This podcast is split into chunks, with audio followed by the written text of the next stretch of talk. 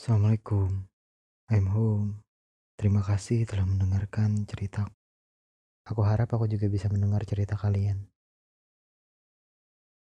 Dan tentu saja kita akan terus bisa berbagi cerita. Kalian bisa berbagi cerita padaku melalui emailku yang akan aku tulis di bawah nanti. Entah itu berupa teks atau berupa voice. Dan kalian juga bisa menuliskan keterangan di dalamnya apakah boleh atau tidak cerita kalian akan kubagikan pada teman-teman yang lain.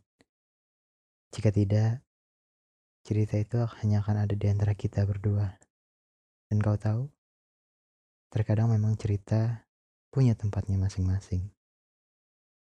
And let's tell your story. Bye-bye.